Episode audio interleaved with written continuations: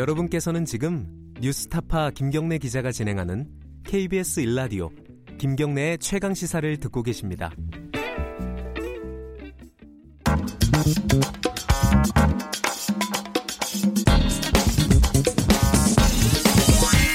뉴스의 재발견.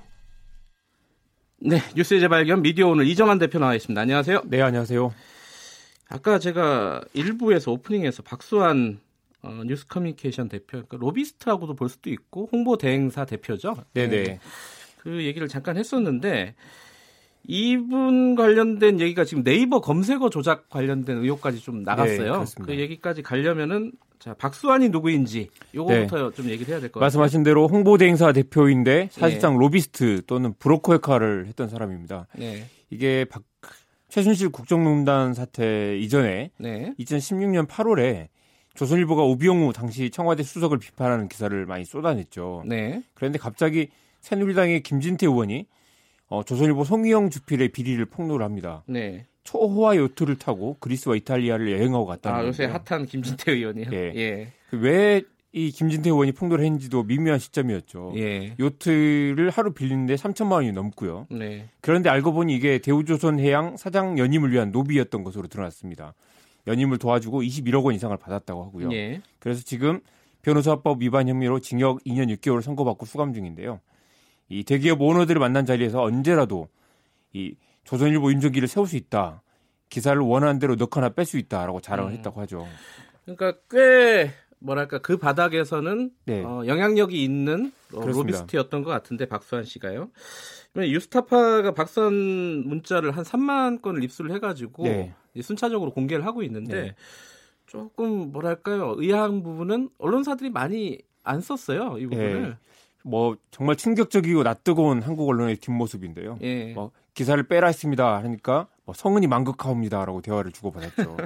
할렐루야도 있더라고요. 예. 예. 미디어오늘과 한겨레 그리고 어, 일간지 중에는 한겨레밖에 없고요. 예. 인터넷 신문들은 좀 있고 방송 중에는 케이비에스와 엠비씨만 보도를 했습니다. 대부분 예. 신문사들이 지금 침묵하고 있는 상태인데요.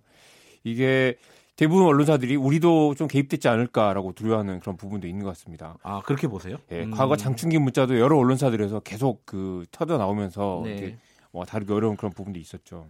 근데 사실 이게 제가 아까 말씀드린 한 삼만 건 정도 되는데 입수한 네. 게 네.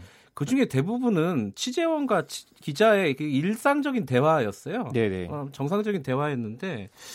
대화를 한 것만으로도 약간 움츠려들지 않나 기자들이? 그렇습니다. 이, 굉장히 그 문제가 되는 그런 인물과의 대화일 수도 예. 있고요. 그리고 뭐 명품 스카프, 미국 항공권 그리고 전별금이라면서 현금을 직접 건넨 경우도 있어서 이 대부분 언론사들이 이런 의혹에서 자유롭지 예. 못하다는 의심을 받을 수밖에 없는 그런 예. 상황입니다. 정도의 차이는 있지만 밥 한 번 안 얻어먹은 기자들 어, 있을까? 그렇죠. 뭐 이런 생각도 좀 네. 들기도 해요.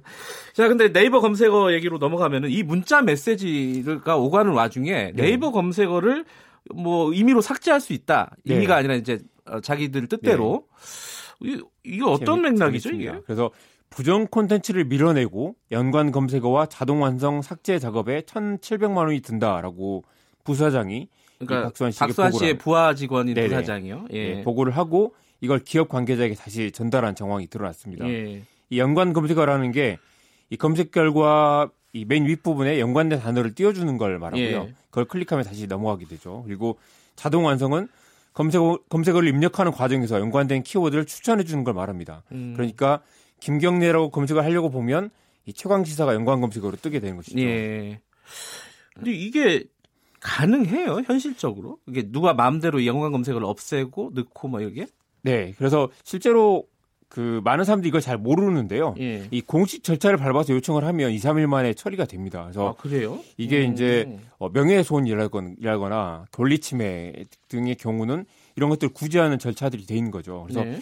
이 오해하시는 게 특별한 연주를 동원해서 뭐 백을 써서 이게 부탁을 하거나 아니면 예.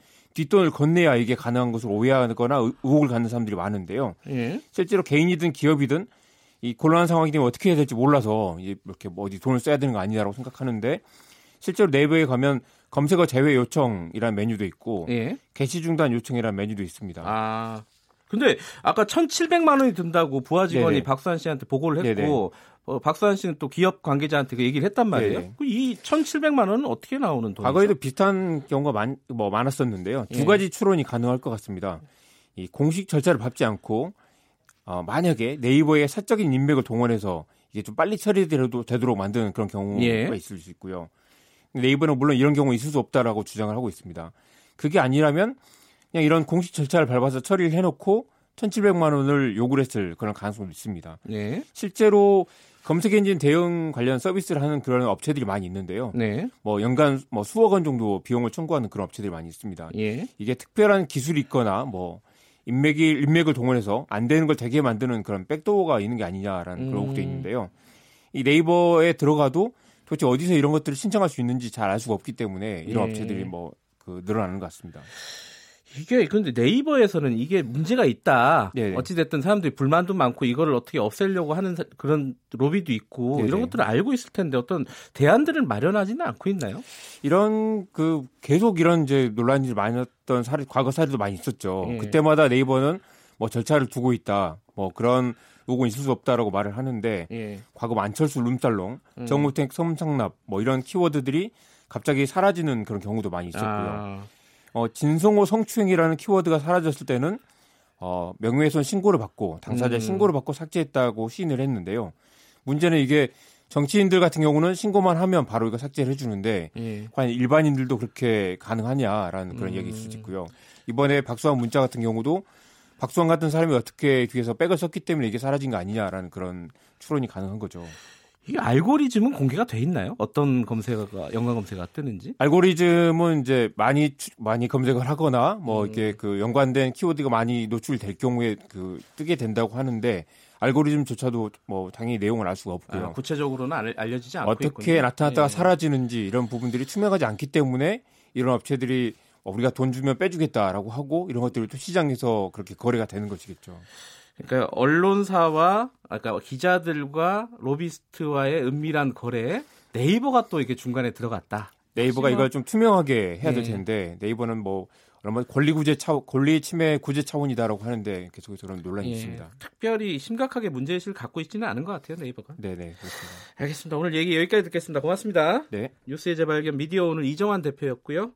어, 김경래 최강기사 이 부는 여기까지 해야겠습니다. 삼 부는 진보의 향기 김기식 전 금융감독원장 나오실 예정이고요. 일부 지역국에서는 해당 지역 방송 보내드립니다.